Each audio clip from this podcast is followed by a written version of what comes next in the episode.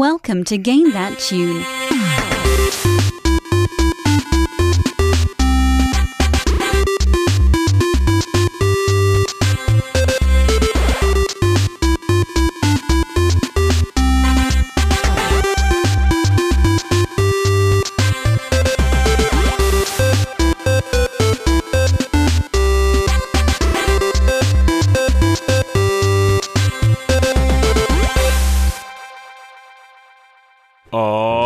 Yeah, what's going on, everybody? It's Game That Tune back in the house once again. It's your boy John Harrington here. We got John Regan. Say hey. Friends. Hey. Oh, I'm sorry. John Goldman said hey. We got Jesse Moore. Say hey. Hey. And we've got David Fleming. Say hey. Friends.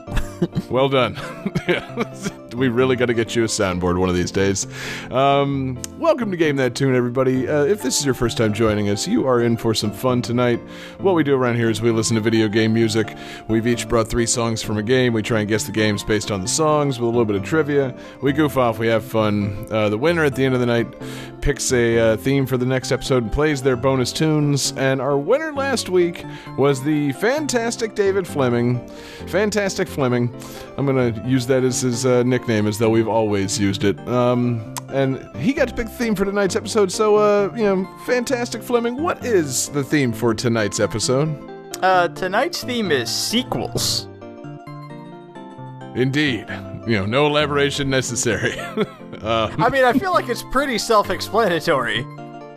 You know, we could. I feel like we had a hard time defining prequel. Sequel is very easily defined. That, you know, that one's pretty straightforward. Like, is it the first game in a series? Don't use it. Is it a second, third, fourth, etc. game in a series? Yeah, it's fair game. We're really glossing over the hours and hours of group chat we had defining exactly what a sequel is, guys. All right. Okay, admittedly, it was like 20 seconds of group chat and hours of sharing that noise gif and that my man gif. Yeah, I mean, that's all our group chat's ever been.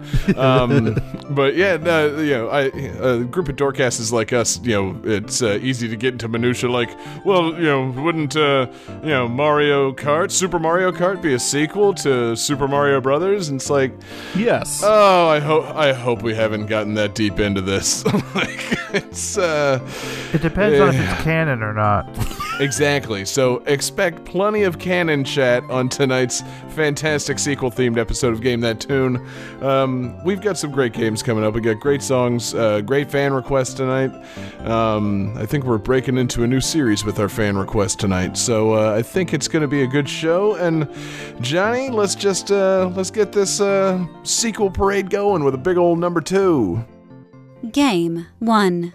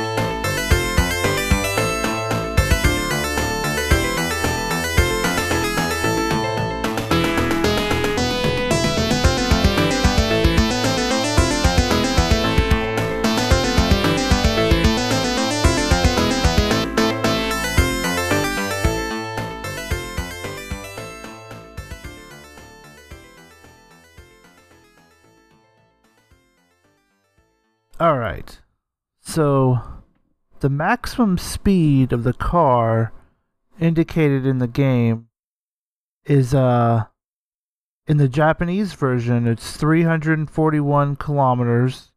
In the European version, it's 682 kilometers. And in the North American version, it's 682 miles per hour.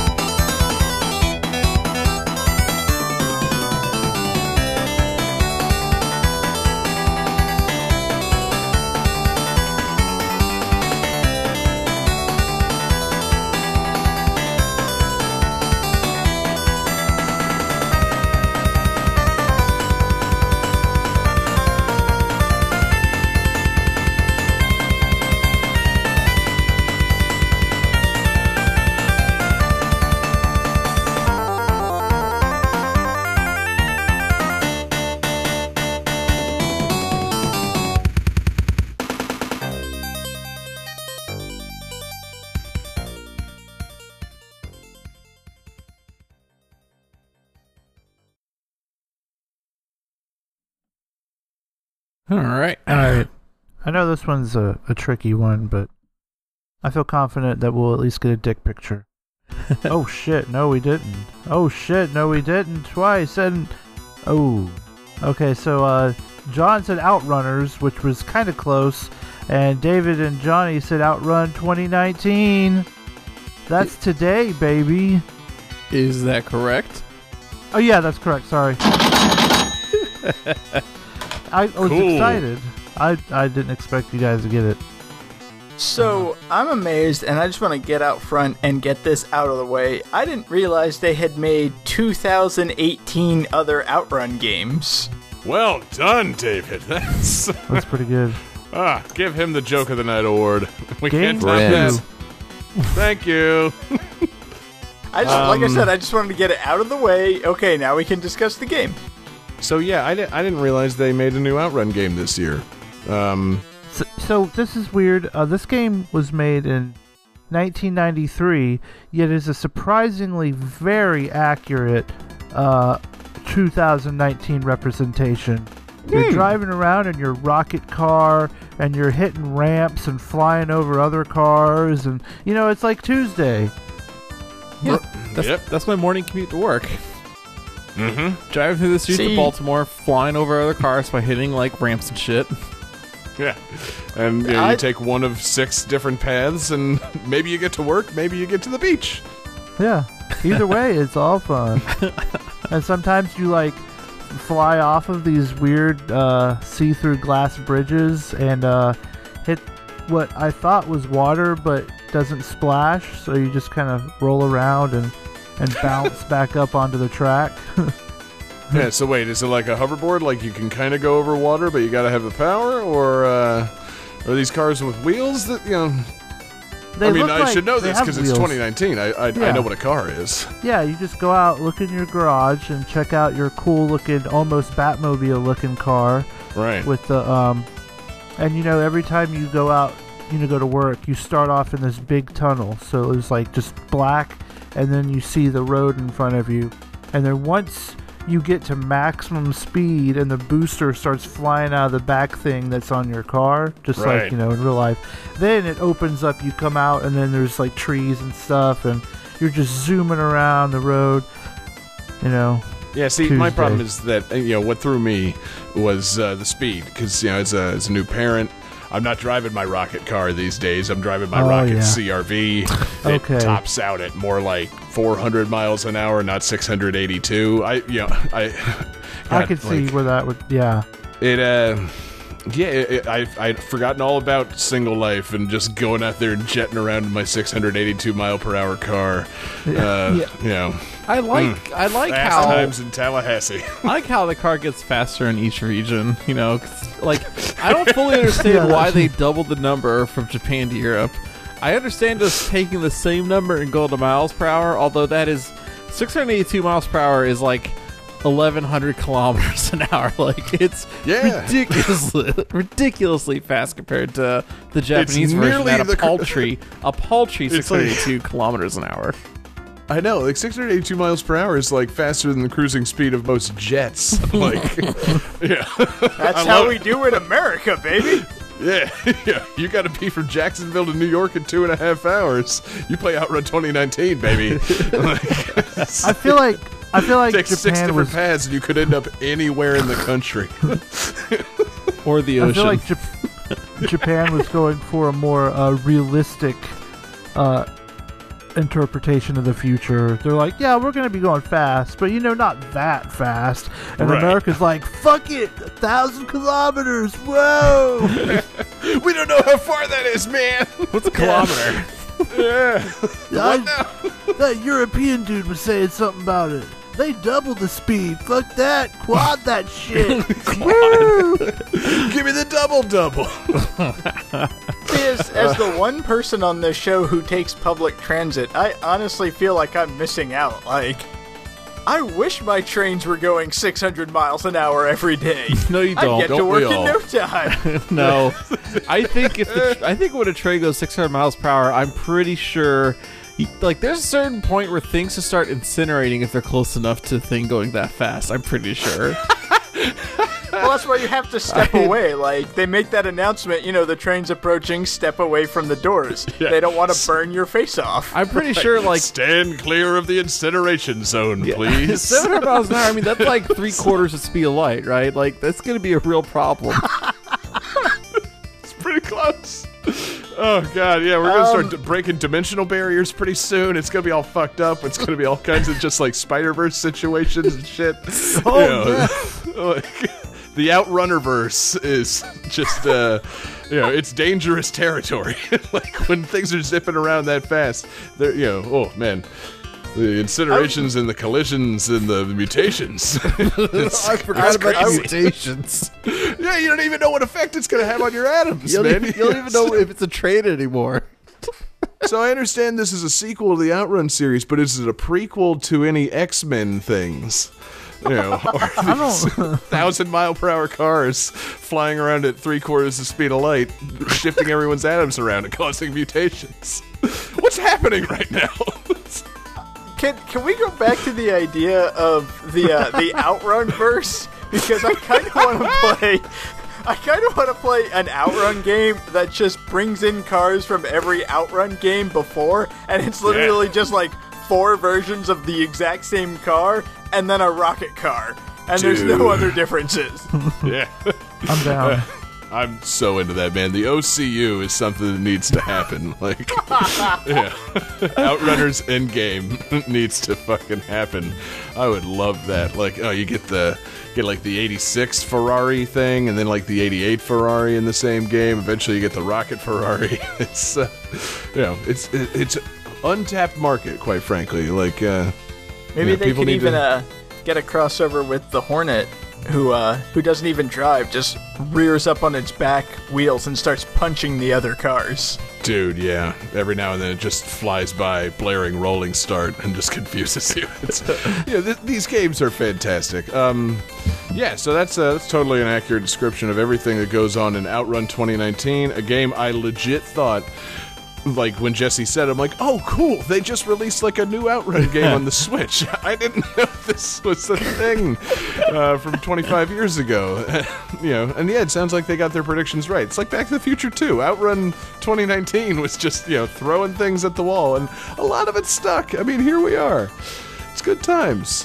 Who's the president in Outrun 2019? No, wait, let's not talk about that. It's a car. Reagan. Ronald Reagan, the actor? It's the Hornet car. Yeah. 86 Ferrari's the president. The car from, from Outrun? Oh, cool. I'm cool. I'm fine with that. Yeah, dude. Yeah, I'm all about some Mafia. Making America fast again. Yeah. For some reason, I get the feeling that the 86 Ferrari's running mate is a monkey of some kind. Like, I don't know why. It's just the vice president is going to be a monkey. The Outrun series would benefit from increased monkey presence. You know, everything would, quite frankly. I've gotten back in touch with my monkey side today thanks to that new Pokemon Direct. It's like, look at that baby leaf monkey. Like, grass monkey. Just ticking my monkey box right there. I'm in. I think, you know, so yeah, throw it in the car. When you've got a fast car game and you throw a monkey in the trunk, you're basically just making a speed racer game at this point. Oh yeah, Chim Chim. Yeah, maybe that's why I think that it's going to be a monkey, because a speed racer. Right. Narrowly defeating the opposite candidate X. They should absolutely make a Outrun Cross Speed Racer. Would be a pretty fantastic set of games. But anyway, Jesse, I assume you have nothing of actual substance to say about this game. Well, no, it's actually a pretty decent game as far as... Of course it is. You know, I guess it's not really a racing game, except you're racing against the time, I guess. So it's really it's more of a driving game. Yeah, you're racing against the monotony of your everyday life. You're jumping in that car and you're driving till you get to that last wave, man. But the box art is really pretty. Like, you'd probably want to hang it on your wall or something. It does look really cool. I love it. And, but the game is pretty okay. Soundtrack is banging, you know. I was going to say, you know, did they have remixes of the previous Outrun tracks? Because, yeah, none of those were really touching, like, Magical Sound Shower or anything like that. Like... Well, yeah, but you know. It's not my Outrun. Yeah. So, who knew? I didn't know I had an Outrun, but I just found out. Turns out I do. I need the same songs remixed repeatedly. Otherwise, it's just some weird futuristic Outrun that I haven't heard of. But yeah, excellent pick, good soundtrack, and what a fucking bizarre tangent to start everything off on. I love it. So that bodes well for the rest of the evening. Johnny, let's keep it rocking into the future, man. You know, turn the rocket booster on. Game 2.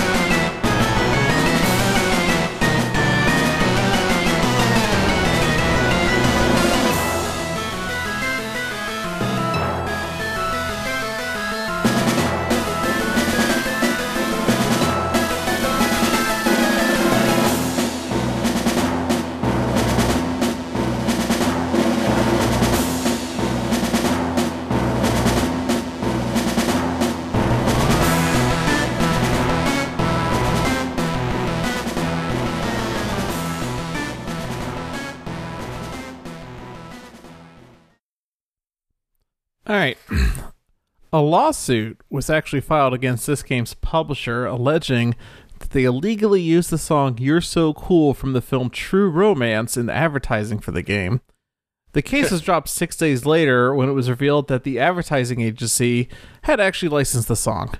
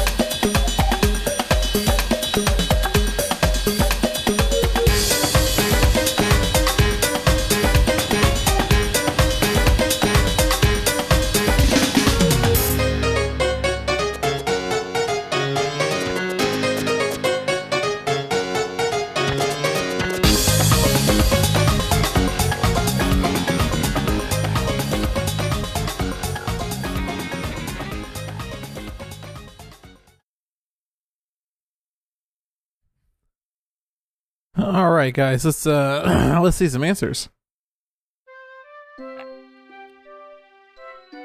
All right, we have everybody says Paper Mario: The 1,000 Year Door, which is correct. We have a hat trick. Friends. Oh wait.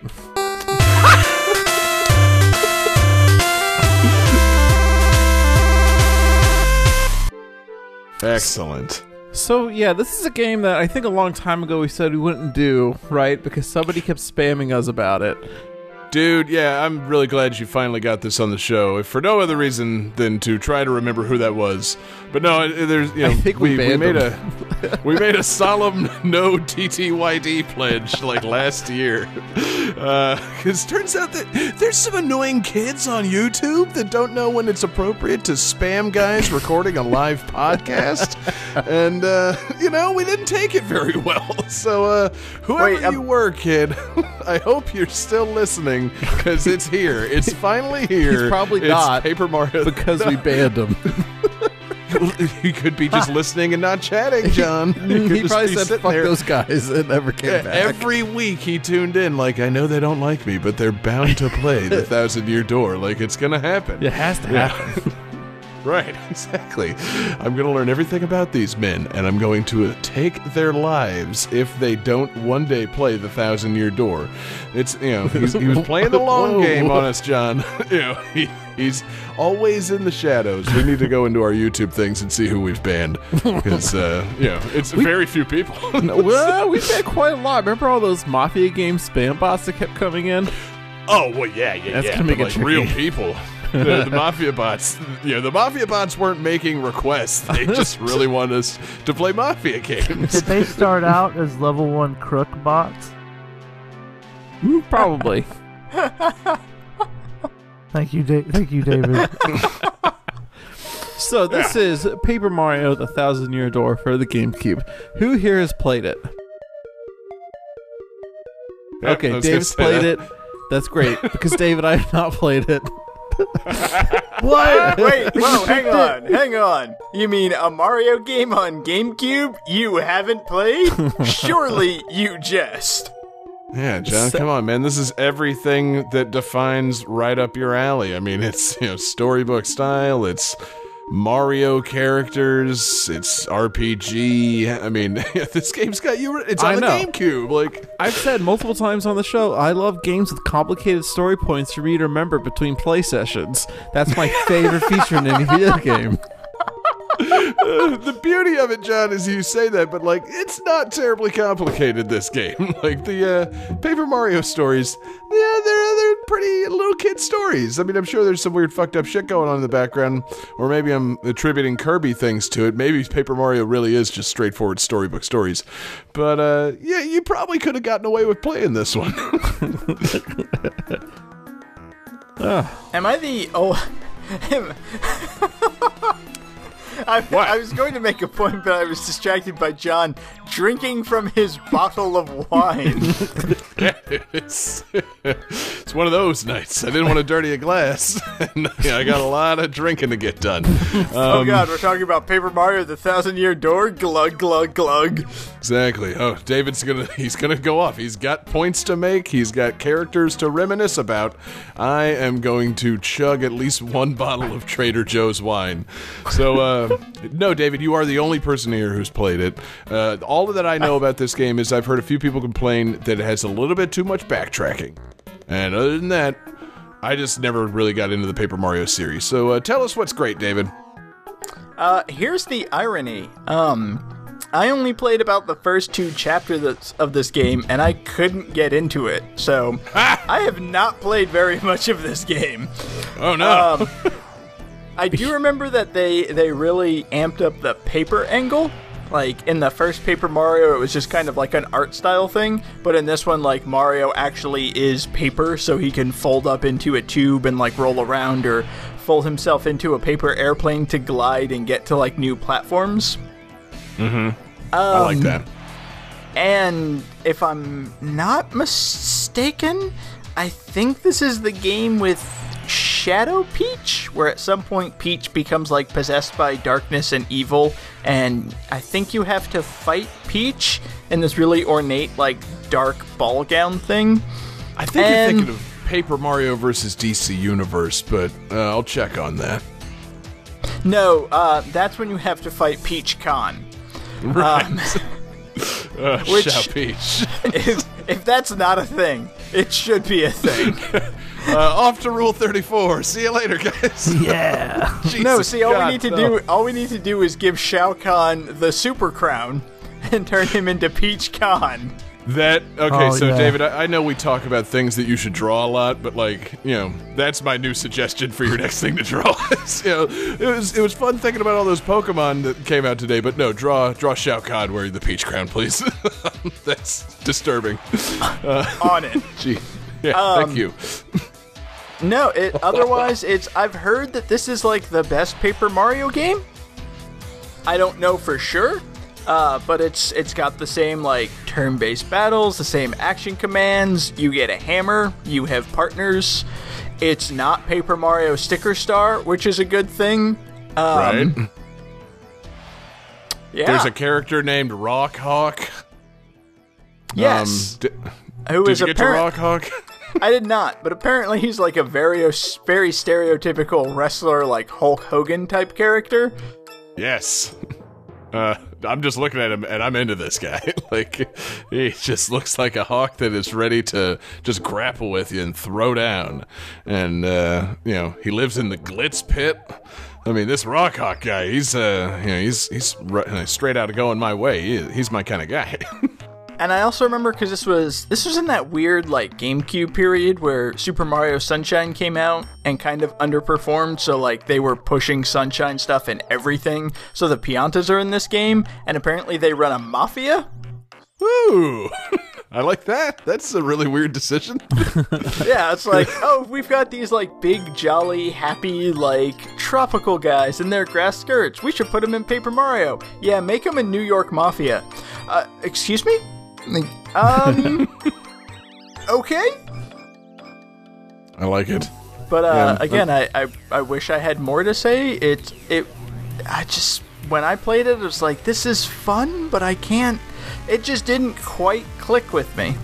Maybe right. I feel like I should go back and replay it because I feel like I'd appreciate it more now. But yeah, the first two chapters were fine.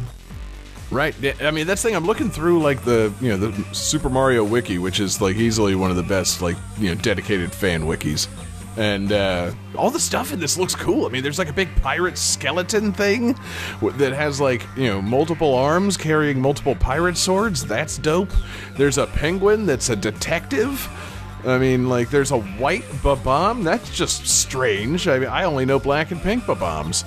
There's all kinds of cool shit in this game. But no, I just, I'm trying to think of what was going on with me, and, like, it came out in 2004, and, I don't know, man. Maybe it's just which, like... I was surprised that you didn't play it, because I remember you enjoying the first Paper Mario a lot. Not to get too graphic on this podcast, but I enjoyed the first Paper Mario because my high school girlfriend enjoyed the first Paper Mario, and I could...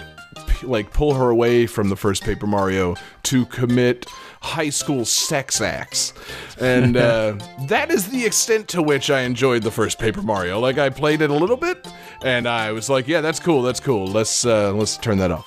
Like, that was the extent of my experience with the first Paper Mario. But yeah, it's good, it's charming, it's a lot of fun.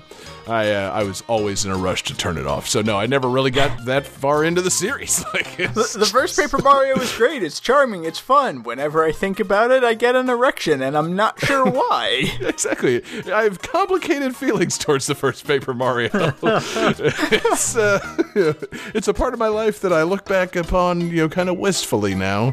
If I could have made some decisions differently, I might have. Like playing more Paper Mario instead of trying to spend all that time committing high school sex acts upon my girlfriend. And, her parents were always home. The door was practically open. It was, it was a dangerous game I was playing back then. Do you think they wanted a lot? No, I think they really wanted to know that we were playing Paper Mario all night instead of all those things I was trying to do. Do you think they wanted to watch you play Paper Mario? That's a possibility, man. Her dad was a bit of a dork. But yeah, I don't want to continue down this path. I'm really sorry for getting us off on that diversion. But yeah, it's Paper Mario is it's a cool series. It's a charming series, and it's one that I wish I was more into. The one that I spent the most time with was Super Paper Mario on the Wii, and I think it's kind of like you with this game, David. It was fine. It came out towards the beginning of the Wii's life cycle, and I tried it.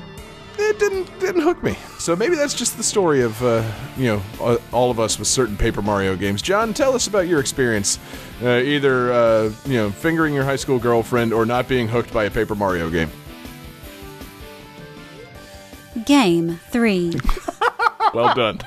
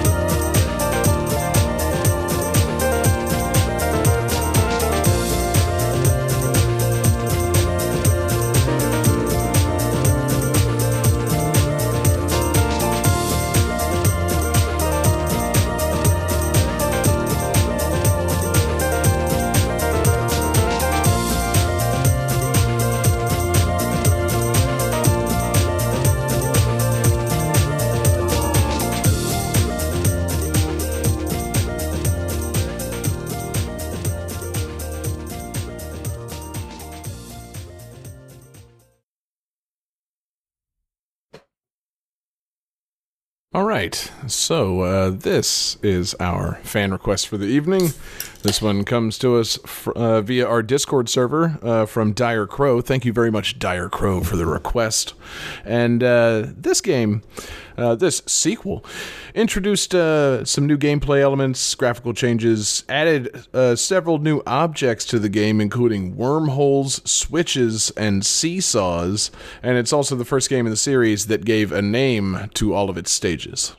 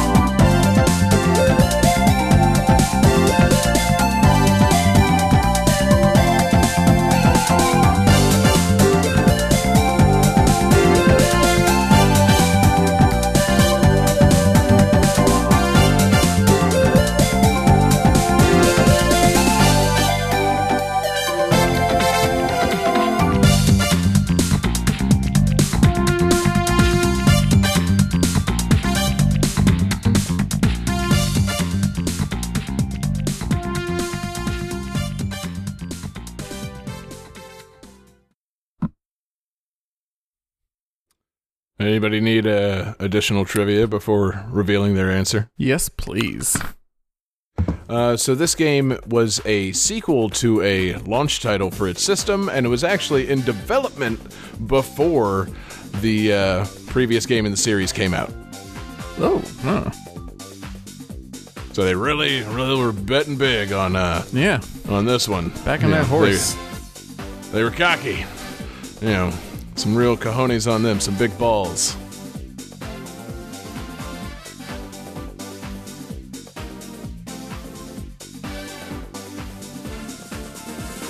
Well, a lot of... Okay. Come on, Johnny, draw that dick. John, Jesus Christ. No, I'm drawing the horse that they backed.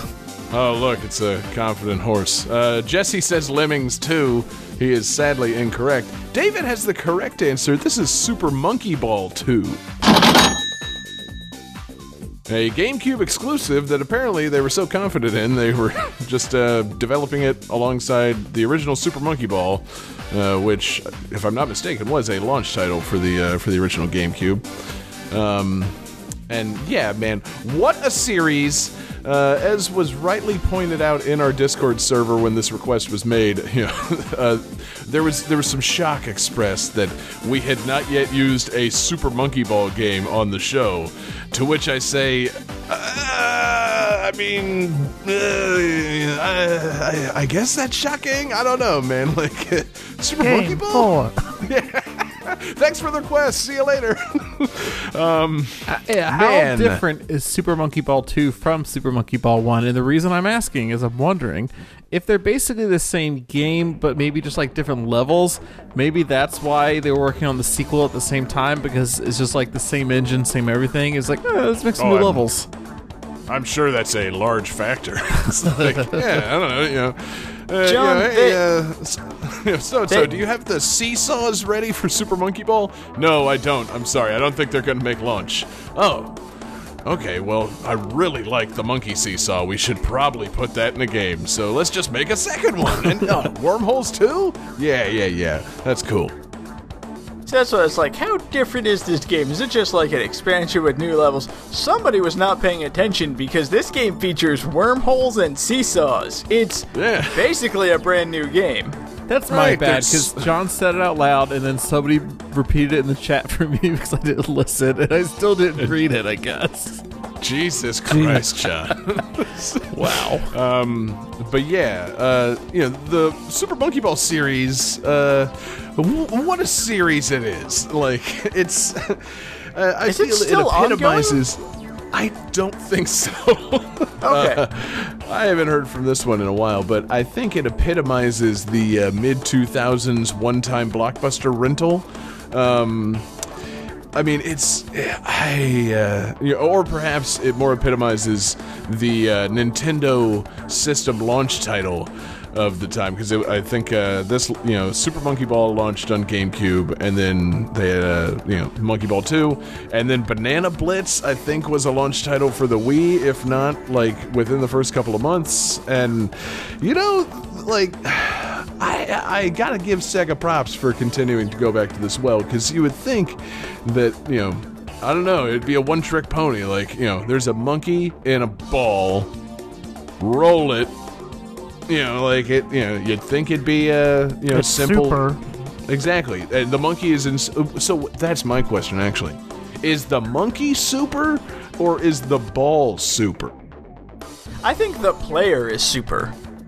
Yes. Should you choose to play Super Monkey Ball, you know, it's super for you. But no, because see, it, you know, I guess if it was Monkey Super Ball, and like the balls bounced really crazy, and you got them for 25 cents at the grocery store, that'd be pretty cool.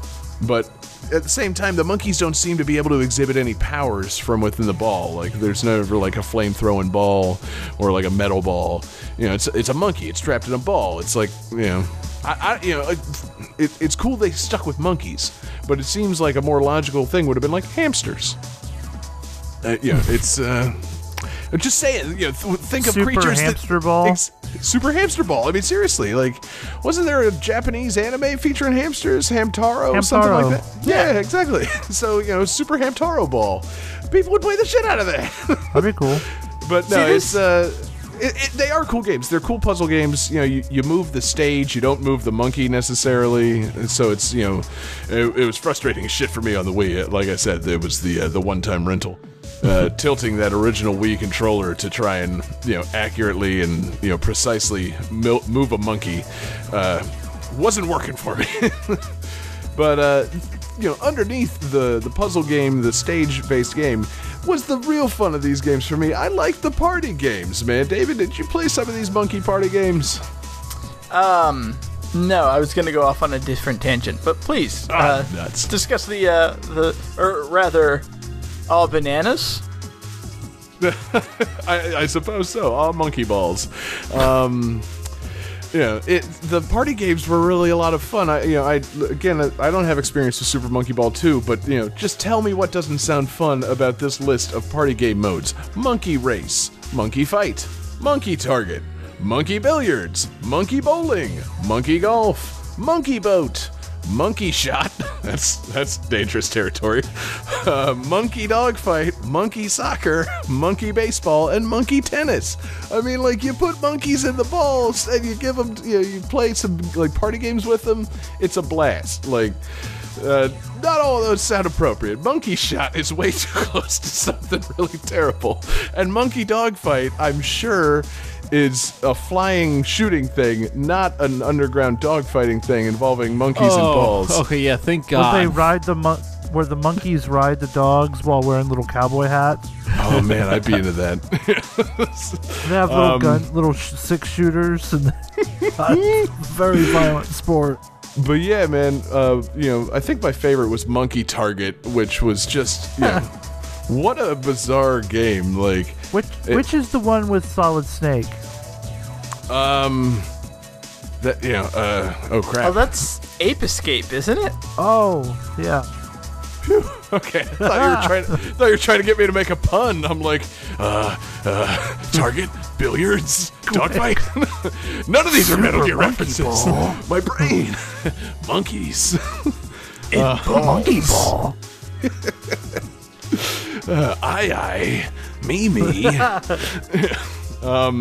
Me. But yeah, Monkey Target was really fun. You had to roll the monkey down a ramp, and the ball, like, launches off the ramp, and then opens up and turns into, like, a hang glider, and you have to, like, glide and put the monkey on the target and, like, land as close as you can to the center of the target. It was like a mini game that combined monkeys and balls with, like, Pilot Wing 64, and I was like, yeah, okay, actually, I think that's pretty fucking fun. Like, this is good. This is good content.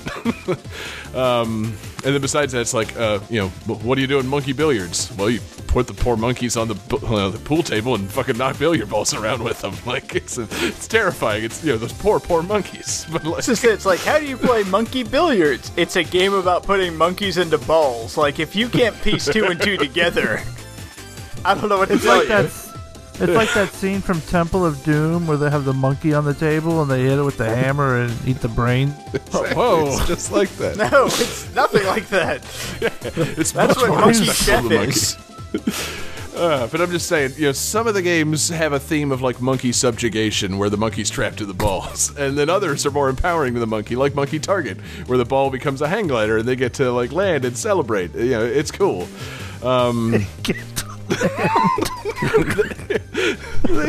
Occasionally they get to taste like freedom. Some of them don't. Some of them just die. Yeah. Oh, I mean, are you kidding? If you're not good at Monkey Target, the ball flies into the water and the monkey drowns. I mean, it's terrible. Yeah. All right, so that's how we bring it back. Super Monkey Ball as a battle royale. 99 monkeys enter. Only one leaves. That would be so dope. Like Monkey Target 99, where 99 people are shooting monkeys onto a target. You know, what a game. Like, seriously, all games need to be made into Tetris 99 versions of themselves. We need a fucking battle royale version of every monkey-based mini game from Super Monkey Ball. You know, Sega's not doing anything else. They could crank that out. Like, it's just, you know, it's a good idea. You know, especially if you make it free, like Nintendo does with all their good ideas lately. Like, just, you know, don't worry about money. But yeah, Super Monkey Ball is cool. I like that they managed to work the monkeys into Sonic and All-Stars Racing Transformed. You know, and I just like how fucking silly and just like, you know, like I said, like mid-2000s launch title these games are. Like, they just, you know, it's like, yeah, fuck it, try it. The Dreamcast is dead. Why don't we make a game with monkeys? Like, I was going to say, like, this came out in that weird, like, early to mid-2000s period for Sega where they were just like, you know what, fuck it, try it. Try everything. Like, oh, we have a rhythm game where you're, like, a newscaster in space. Sure. We have a game about monkeys and balls that's like a puzzle game. Fine. Here's a game with a little boy who's, like, rolling eggs around. Fuck it. Sure. Why not? Yeah. Life is meaningless. Fucking make whatever you want. The maraca game, make it into a monkey. Life is meaningless. Do whatever you want, or make whatever you want. I'm pretty confident that's Robert De Niro's, like, motto, agent's motto right now. That joke took way too long for me, and I fucked up too much. It's okay, sorry. And I feel like you said, like, Robert De Niro. I honestly, it took me a second to process, like, what you were talking about. Man, Robert De Niro's been mediocre for so long. Yeah, no, but it was Robert De Niro. My impression of Robert De Niro's agent, ring, ring, he'll do it, you know. Like, that's... Yeah, I know. That's where I was going, but... Anyways. The guy's been done for a long time, John. Like, you know, good lord. Like, do you have any more Robert De Niro impression? Yeah, you got any more other Robert De Niro hot takes? Like, you know, do you have any more impressions of Robert De Niro's agent? Because that's what the world is lacking. Thank you. I'm just saying, you know, you're fucking... The crux of that joke is that Robert De Niro is not choosy enough with his roles. Yes. You know, what's your opinions on Showtime, starring De Niro and Eddie Murphy, the movie that came out 18 years ago, John, when we all knew Robert De Niro was done making good movies? Like... You know, give us your top 5 scenes from Righteous Kill, the movie that squandered De Niro and Pacino at the same time. Who's your favorite Fokker, John? You know, like... I give us your De Niro literally takes. Just looking up the IMDb list for Robert De Niro in the last 10 years. This is it's all John's in head. Here, baby. Yeah, no, John's not looking up shit. Fuck that. Fuck De Niro. You know, God. Anyway, he had absolutely nothing to do with Super Monkey Ball, even though it'd be better if he had. If he had picked Super Monkey Ball, the movie, rather than Showtime. Ball. Yes, no, that's what we just need to have. De Niro and a hamster ball. Raging balls. Yes. No, we seriously just need a new Super Monkey Ball. That's a battle royale, and one of the unlockable characters is Robert De Niro. Yeah, okay. So before we, get into our discussion of The Intern and how Robert De Niro just decided to play a nice man. Playing totally against type by just being a sweet old man. I think we should thank Dire Crow for the request. Thank you so much for the request. Excellent game with excellent tunes. And, Johnny, let's get the fuck out of this discussion and into the next game. Game 4.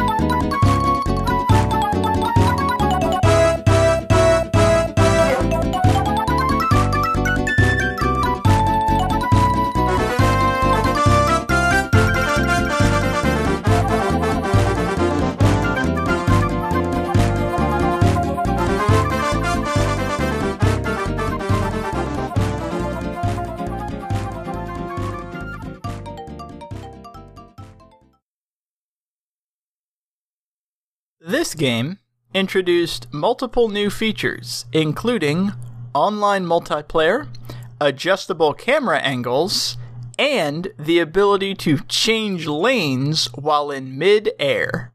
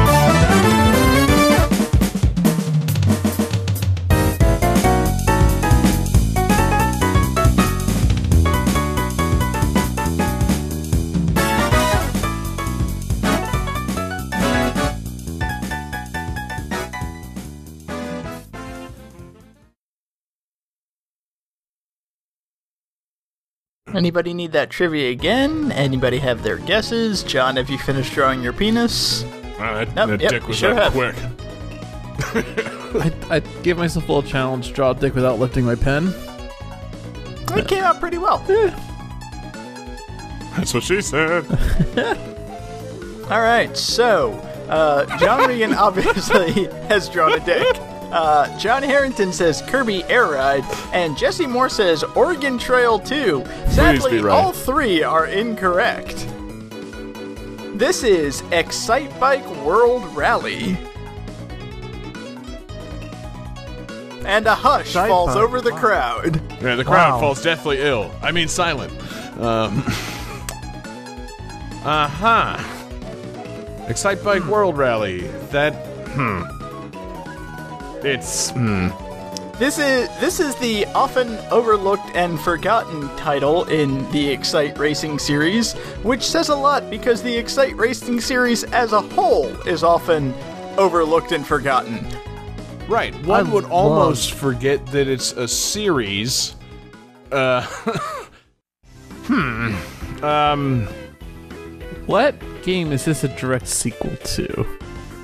This is a sequel to, technically this is a sequel to Excitebike 64.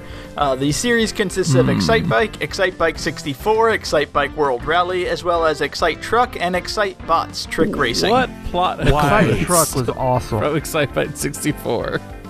See, that's a little bit of my sticking point here, is like, I know this is a sequel. I hope you can hear the air quotes, hope my mic's picking those up. But in a more accurate sense, is this not just a fucking, like, WiiWare update of Excitebike? No, it's a sequel? It's a new game in the series?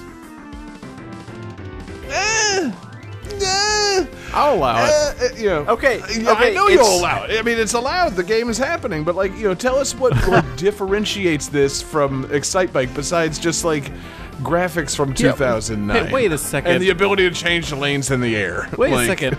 How could we can never not allow a game, because by the time we're discussing whether the game has a theme, the game's already been played. So like, right, I know. It doesn't matter. Yeah.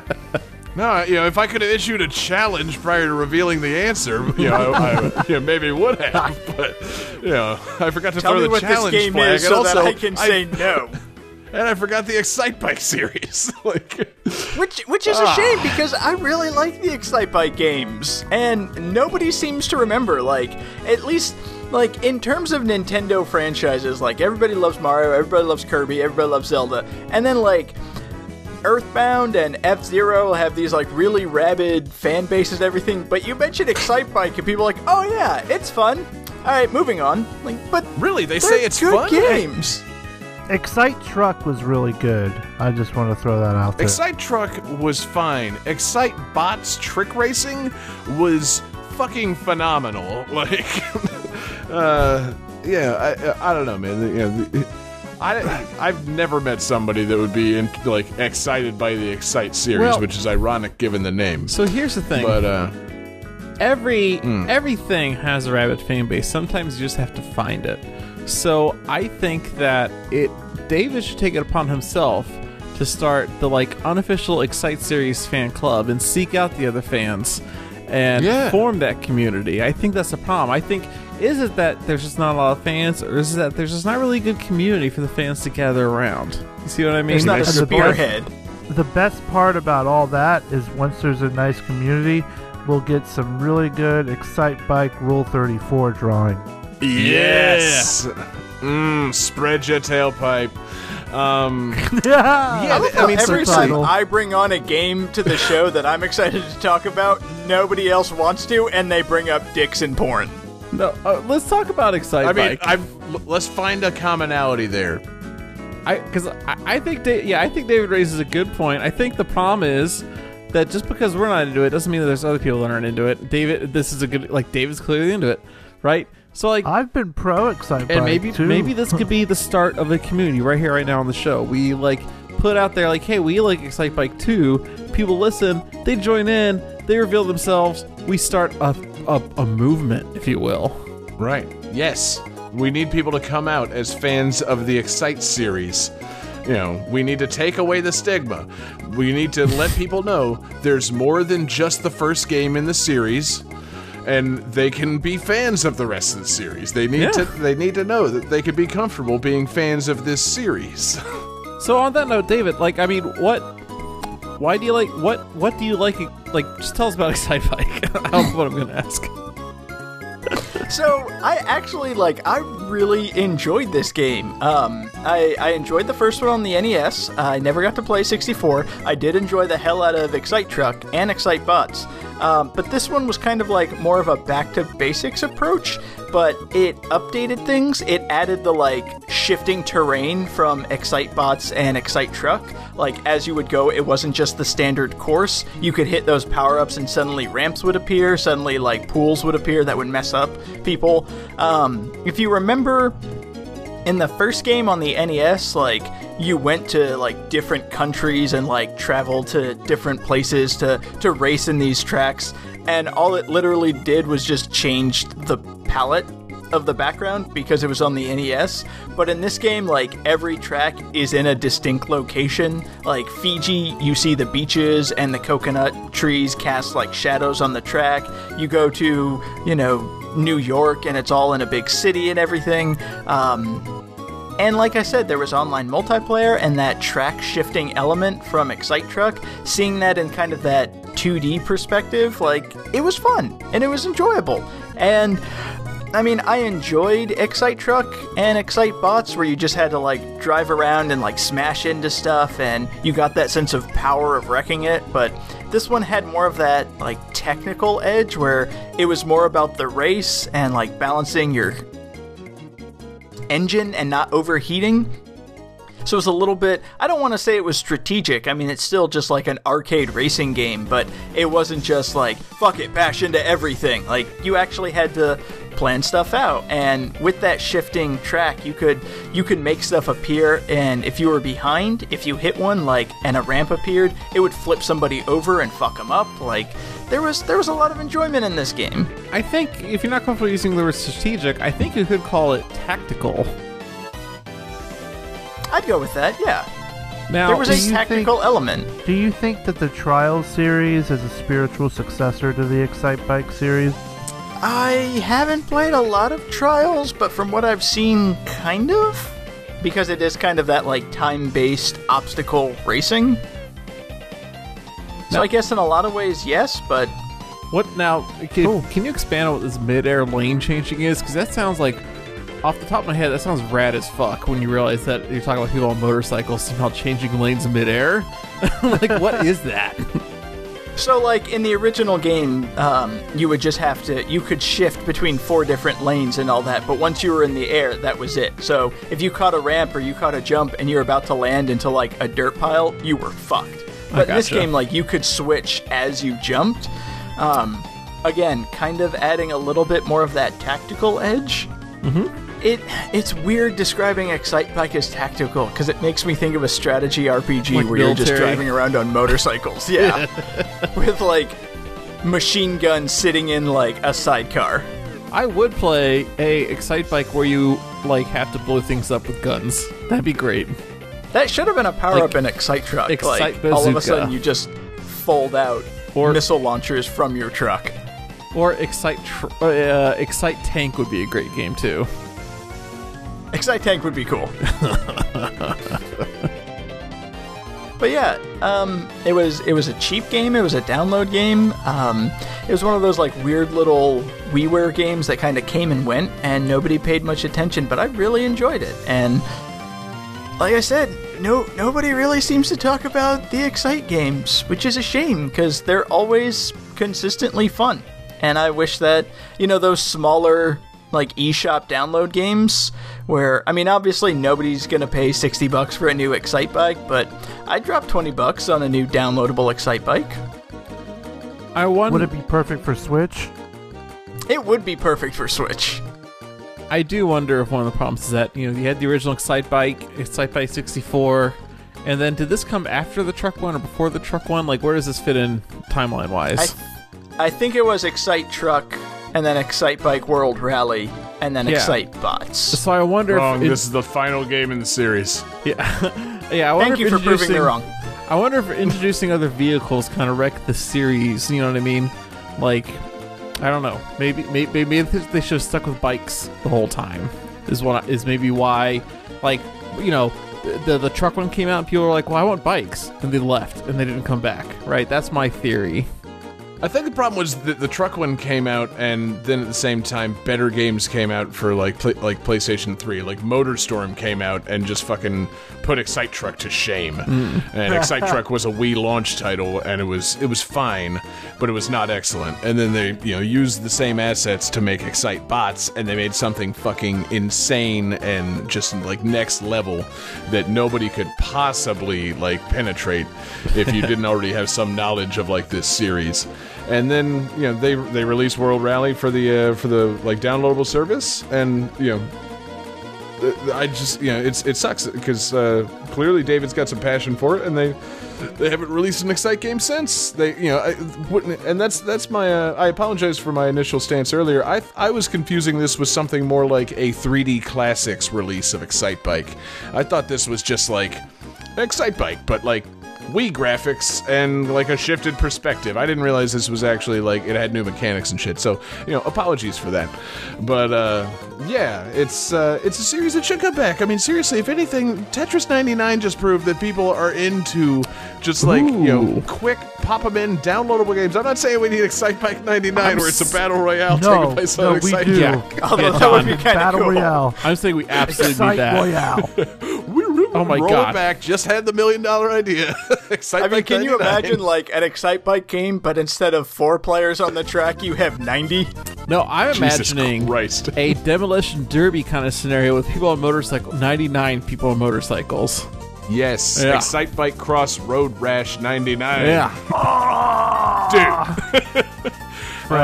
It would be fantastic, but no, you know, I do apologize for taking a hard stance on this. I thought this was just, I didn't think this was anything but just a refresh of Excitebike. I'm glad to know that it actually was something more than that, and I'm sorry that there's nothing else after that, because it seems like there should be. Like, it seems like the kind of thing Nintendo should just crank out every now and then, instead of making us play the original Excitebike, which, you know, no offense, David, maybe a slight hot take, the original Excitebike kind of sucks. Like, instead of making us play that over and over again, let's play new ones. Like, you know, motorcycle racing is dope anytime. So, you know, make some more. That's my stance on it. Yeah. I support further Excitebike. David mentioned the original Excitebike going around the world and all that happens is the palace change. And I never noticed that because I never got past the first level in that game. Because I lost interest immediately. It's like, you know, oh, my engine overheated. This game sucks. Like, but anyway, man, David, anything else on the Excite series, or you know, before we move on to the final game of the night? I wish it would come back. Yeah, exactly. You know, it's been 10 years, man. Bring it the fuck back. So, you know, Johnny, I'm excited now for our final game of the evening. Mm. Game 5.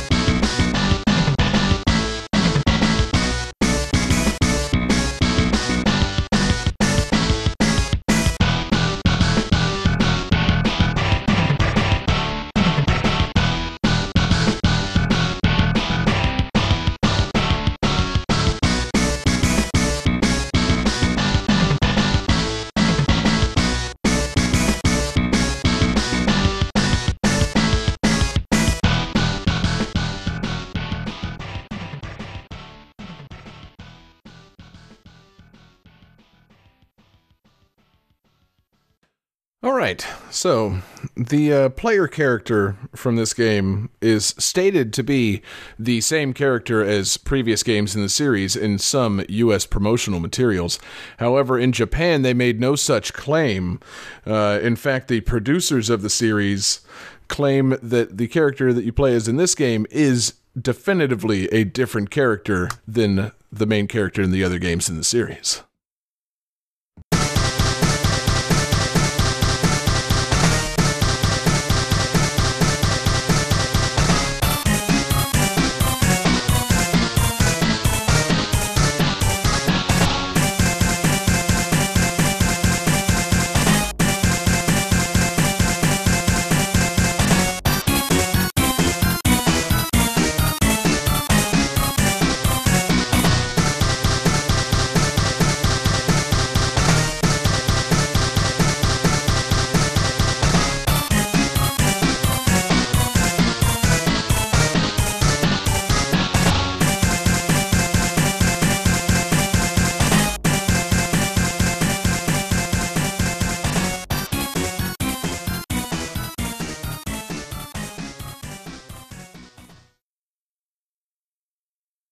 Oh yeah, guys. Let's get it. Johnny says Mega Man X2, which is sadly incorrect. Jesse says Tetris 99, which I wish was the correct answer. And David has the correct answer, sans punctuation. It's Super Punch-Out. Yes, it is. You forgot the hyphen and the 2 exclamation points, David. Shame on you, sir. Friends. I'm sorry. Yes. That's our punctuation correction sound. That's our everything sound. Yeah, Goldman's a real stickler for these things. So yeah, Super Punch-Out. Yeah, no, it's not a maybe you've heard of it. It's not that good. It's fine. Man. Did you guys play much of this one, David? You're Mr. SNES. Did you play a lot of Super Punch-Out? You know, I when I finally got my Super Nintendo, this is one of the games that I got with it, and I remember sitting down being so excited to play it, and this game's different. Yep, sure is. Right down to the character you play as. Who, I guess in U.S. promo materials, they were like, well, nobody's going to want to play the game if you're not playing as Little Mac. We got to say it's Little Mac. It's like, he's a blonde guy, and like he's tan, and he doesn't weigh 107 pounds. He's a little thicker. It's like, I don't know, guys. Just fucking call him Little Mac. He's Big Mac now. Oh God! If they had gone with Big Mac and gotten a better tie-in, this game could have been way bigger. Or they could have just called him fucking Mac. You didn't even call him Little Mac, or like call him Mick. No, don't call him. Call him Mark. I don't know. Mark. Sure, why not? Jack. Little Mark. Little Jack. I mean, it could have been anybody, but it didn't need to be Little Mac because it doesn't look a fucking thing like Little Mac. And also, you'll notice there's a complete lack of Doc Lewis in this game. I mean, that's the most egregious thing. Exactly. Well, how are you gonna have Punch-Out without without your fucking trainer slash just source of encouragement slash only other character who's on your side in the game? Maybe he died like the dude in Rocky, and then Lil Mac had a midlife crisis and dyed his hair blonde and was like, "Fuck this, gonna use a lot of tanning spray, get a new look." And go out on the circuit again and win one again for the dude. Frankly, I'm disappointed there's not more crossover or intersection between the Rocky series and the Punch-Out series. It doesn't make any sense that there's not. The jogging scene in the original Punch-Out is clearly a ripoff of Rocky, except it takes place in New York instead of Philly. But it's jogging. I guess I don't know, man. There's not a guy riding a bike in Rocky, because how would you ride up all those stairs? That would be absurd. Excitebike. Exactly. You change lanes going up the stairs. Change steps. Yeah, Apollo Creed changed steps on his bike. But yeah, I'm kind of disappointed there's not more of a story to the Punch-Out games. The story here is Little Mac boxes against larger men. The end. I wish there was a campaign mode. I wish there was anything. I wish there was some more relationships between the characters. I want to know what the characters think of Little Mac after they fucking fight him. Do they? It's like, wow, goddamn, that's impressive that a guy who's 5'1" and weighs 107 pounds just knocked out me, the illustrious Super Macho Man who is 6'8", 350. What an impressive small man he is. Or do they hate him? What's the story here? Is he magic in some way? I mean, how can he possibly compete against these men? Yeah, there's obviously not a real weight limit going on because these dudes are gigantic. No one would license this fight. It's like underground boxing. It's basically a video game of Rudy. Just with boxing instead of football, but same basic idea. Never-ending Rudy. Just somehow they keep letting him fight. Rudy, you're gonna get roughed the fuck up. I'm telling you, this Piston Honda. He's the largest Japanese man in history. Look at him. Before every match, you have to go through a whole sequence of the crowd chanting, "Let him fight, let him fight," and you can't skip it. You have to watch it every time. And you have to press a button. You have to mash the button to get the crowd going to let you fight. And if you don't press mash X it, then you have to cheer. Yeah, if you don't mash it and you don't get like the spirit meter up, then you go home. Just like, this fight is canceled. Nobody's into this. You know, nobody wants to watch this poor young man get his ass beat by Bear Hugger. This is going to be terrible. Like, yeah. How on earth could you possibly have somebody commission this fight? And also, now that I think about it, why doesn't Doc Lewis take on more of a Don King role as things progress in this series? Like, yeah, he needs the hair. He needs to be the promoter. Like, Little Mac needs a promoter. He doesn't talk, and he's the world's smallest boxer. Like, you need a hype man there. Like...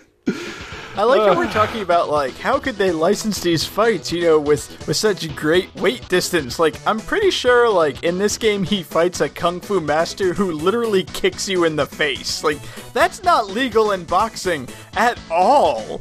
Yeah, and see, that's the other thing. So maybe this game takes place in, like Thailand or something, where it's more like kickboxing, or, like, you know, maybe it's Brazil and it's like a Vale Tudo fight, like, just no holds barred. But, you know, yeah. Yeah, there's like Mario is famously the referee of the first game. I don't know who the referee is in Super Punch-Out, but like, you know, they're going a little bit like off the rails on this one. Like, I think the Irish guy punches you with a punch glove on a rope. Like, yeah, they're pulling out all the dirty tricks. You know, and see, that's why I would think that like the story of it being the story. "Quote unquote," you hear those air quotes again. The story of it being like a fight for like the world circuit would be, you know, just nonsense. It needs to be like Fight Club. It needs to be underground fighting. Like, needs to be, you know, super dirty boxing. The game, like, because these guys don't follow the rules. At one point, you're fighting a clown. Well, like, you know, you mentioned Fight Club. Is it really that Mac? No rules against clowns. you mentioned like Fight Club. So is it that Mac is really just fighting himself the whole game? All these fighters are just like his inner demons that he's battling. That's why he doesn't look like he does in the first one. Or is it like a split situation, or like a 1408? Like, he's got all these fucking personalities that he's got to defeat. Yeah. Oh man, this is, Johnny, you might have just tapped the well. This is deep. Yeah, John Cusack fighting all his demons. So that deep. Would explain why, like, every character is just these, like, ridiculous stereotype, because it's his subconscious mind projecting and trying to overcompensate. It's like, I'm from the Bronx. I don't know what an Indian person is like. They must use magic and wear turbans, right? Oh, God, I think we're putting more thought into this game than Nintendo did. Quite frankly, now that David mentions the sheltered New York guy angle of it, I need to see the movie Super Punch-Out, written by Academy Award-winning screenwriter Nick Vallelonga of Green Book.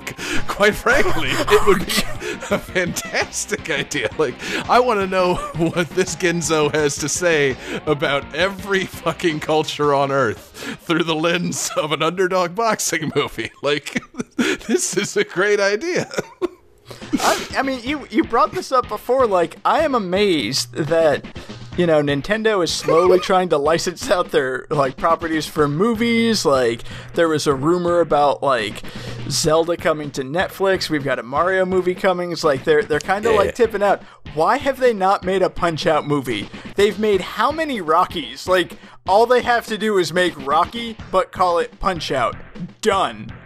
Right. I mean, seriously, like, Creed 2 just came out, and I think that's technically Rocky 8, and it made a fuckload of money. So, like, who do you get to play King Hippo? Oh, man. See, you know... Vincent D'Onofrio? That's mean. Yeah. That's perfect. That no, he's like our modern-day Marlon Brando, man. Like, it makes sense. But come on, man. He would make him so cool. See, I was thinking more like a big black guy, like Faison Love, you know, Big Worm. Like... That'd be a dope fucking, that'd be a dope role. I mean, considering that King Hippo is, like, from the South Pacific, they should probably get, like, a famous Samoan actor, just like some big honking Samoan guy to come in. Oh, man, Samoa Joe. I was actually going to say just get E. Honda from the fucking Street Fighter movie, Peter Tuiasopo. He would be fucking fantastic. as King Hippo. You know, it's not a hard role to play if you're comfortable with your shirt off and just being a big fat guy and having a Band-Aid over, like having a very obvious weak point on your stomach. But yeah, oh man, like, you know, that's what we need to do. Our next, like, just, you know, Patreon exclusive, like, nonsense cast is casting the Punch-Out movie. Oh man, I would just take any Rocky movie and just dub it, so instead of Rocky, it's Little Mac. Anytime they say Rocky, yeah, Mackie. No, damn it, we left the E in there. Yeah. It's over, Mac. Just redub a Rocky movie, but with Punch-Out sounds. Like, I don't understand. Why does his trainer sound like a black guy? He's clearly a little old white man. No, I love the idea of Burgess fucking Meredith. He sounds so soulful. Like, every punch sound effect is just... Oh, dude. Yeah, that's got to be somewhere on YouTube. It's like all the climactic fights from Rocky movies dubbed with Punch-Out sound effects.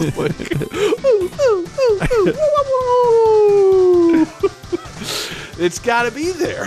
Like, I'm still laughing about Burgess Meredith in the corner just reaching over. Hey, Mac, baby, listen here. Join the Nintendo Fun Club, Mac.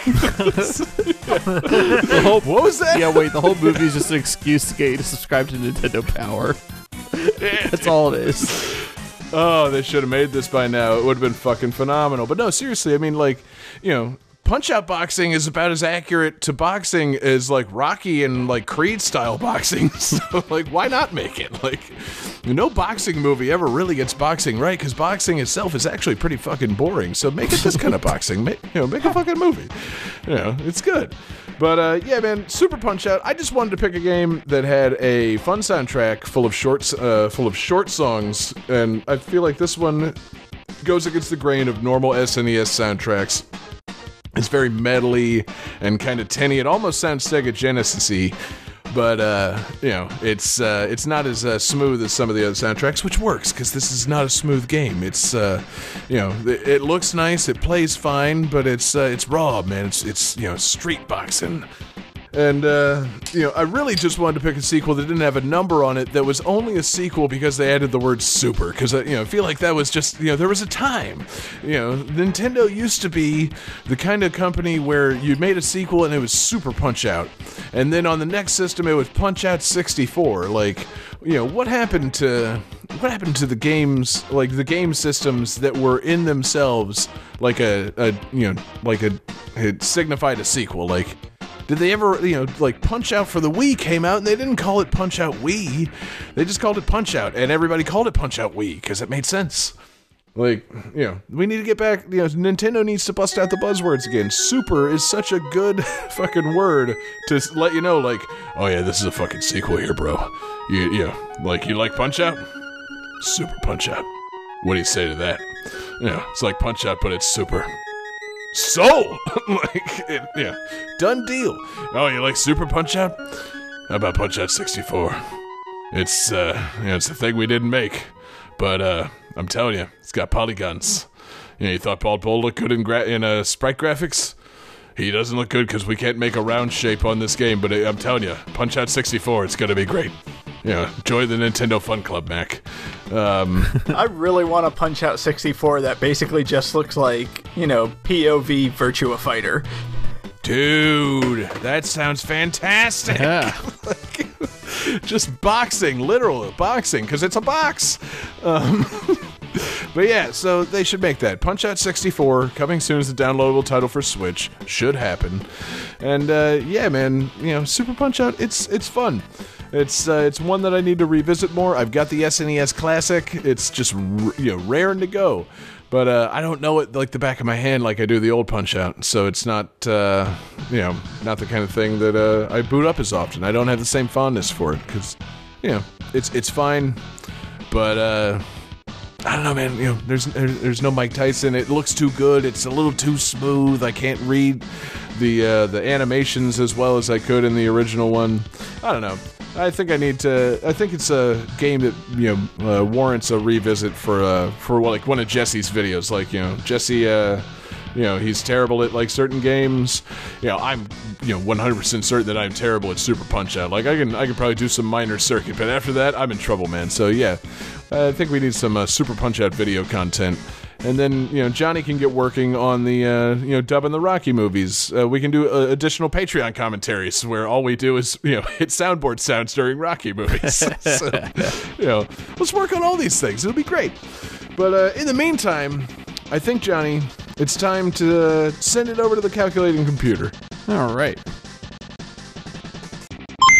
Calculating computer activated. Beeps. As John's trivia said, a diddling scandal got away. Beeps. Scoring complete. This game's winner is... John Regan. No way! How? Well... That's impressive. David won last week, and he has the most points, so he can't win again. It's a tie between the rest of us, and I feel like I just haven't won in a while, so I win tonight. It feels right, John. Mm-hmm. It feels right. Mm-hmm. So, you know, well observed, keeper of the score. You know, thank you, calculated computer, for that result. And, Johnny, you've got it, man. It's your time. What is the theme for next week's episode? Well, we have a great new sound on our soundboard. Friends. And I think it'd be great to celebrate that sound by playing... well, next week's theme should be games with friends. And you can interpret that however you want. Is it a game that you play with a friend? Is it a game where you have a character that's a friend, you know, as part of the story? Whatever feels right. I'm not going to make you have to justify it, or maybe I will. Maybe I'll tell you that you did not pick a theme. Just be a dick about it. Yeah, he's going to issue those challenges as soon as the songs start. Like, nope, that's a one-player game, and I know it. Yeah, that ain't no friend game. I'm all ready to have my choice. It's like, I don't even have to justify this. All right, justify it. Fuck, I did not come prepared. Exactly. Yeah, so turn on the justification computer. A new week. A new twist next week. Instead of giving me trivia, you give me justification. Next week, John Regan becomes the arbiter of friendship. You have to tell Johnny if you're his friend. It's going to be a good one. Yeah, no, I like that because yeah, it's you know, so games where you know maybe you got some good friends in the plot. Maybe it's a game that you've played with some friends in the past. You know, fantastic multiplayer experience. It's a game all about friends. Maybe it's one of the later Mortal Kombat games or. Shit, they discontinued friendships after like the third one, didn't they? I think so. But, you know, games with friends. Yeah, I like it. You know, I can't wait to download my apps, and you know, you are getting all the music from Words with Friends, you idiot. Yeah. That takes me back. Yeah. The TV show Friends has a game. God. Oh, that is the only thing that Jesse. You know, God bless you if you find that. Oh fuck! I can't even. The one where you have to collect 5,000 coins. Yeah, the one where we made a point-and-click adventure game, and oh god, no!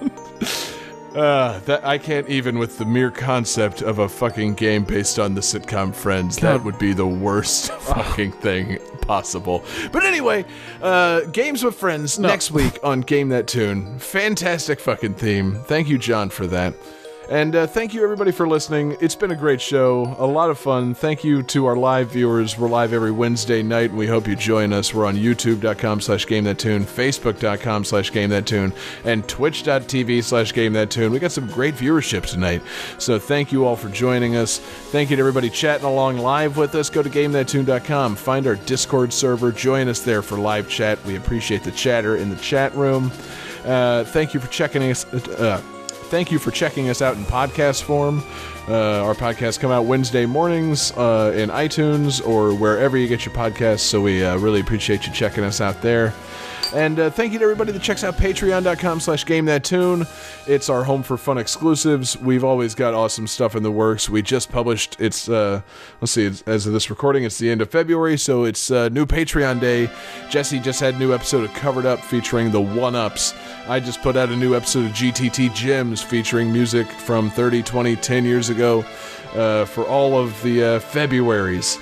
And it's a lot of fun. And we've always got fun stuff in the works. We got mixtapes, we got, you know, our fucking movie commentaries. We got another one of those coming up here in a couple of weeks. You can watch along live with us when we do Mortal Kombat Annihilation. Yeah, March for Mortal Kombat Annihilation. Oh, God, get ready, man. It's going to be really fucking something. So, yeah, join us at patreon.com/gamethattune. Throw us a couple of bucks to help us, you know, keep the lights on and keep our, you know, YouTube stream going. We'd really appreciate it. Special thanks to our super fan tier producers, Alex Messenger, Lance Revere, and Damian Beckles. You guys are all fantastic. Thank you for our request tonight. Thank you, Dire Crow, for the request. He hit us up in the Discord server. We're taking constant requests there. But you can also hit us up via email, gamethattune@gmail.com. You can find us on our Facebook, or you can find us at Twitter, @GameThatTune. Or you can find us individually on Twitter. I'm there at JGangsta187. You can find David Fleming on Twitter at DFDFleming. You can find Jesse Moore on Twitter at Sega_legend. And you can find John Regan, I'm as surprised as anybody to be saying this week's winner, on Twitter at JPReganJR. Hell yeah, my man. So, Johnny, you got bonus tunes, because I assume you anticipated this win. So, take us home, man. What do you got? So, I went and picked a game where you and your friends have to get together at the end of the game to defeat chaos. That's right, this is from Sonic Adventure. No, I'm just kidding. I picked a game where you actually rescue your friends, VVVV... Oh, God, fuck, it's 6 V's. VVVVVV. This is Positive Force from V6 Times. Good job, John. Peace out, everybody.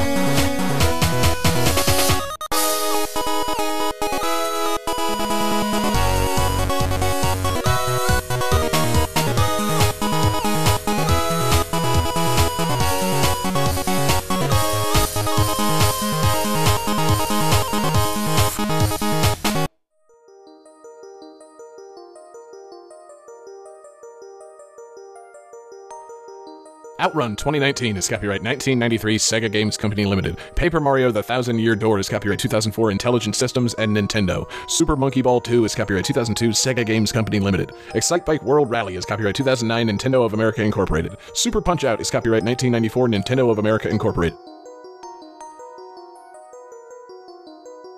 Special thanks to our super fan tier producers, Alex Messenger, Lance Revere, and Andrew Oliver. Wait, not Andrew Oliver. He's not a fucking super fan anymore. Oh, Alex Messenger, Lance Revere, and Damian Beckles. You guys are all fantastic.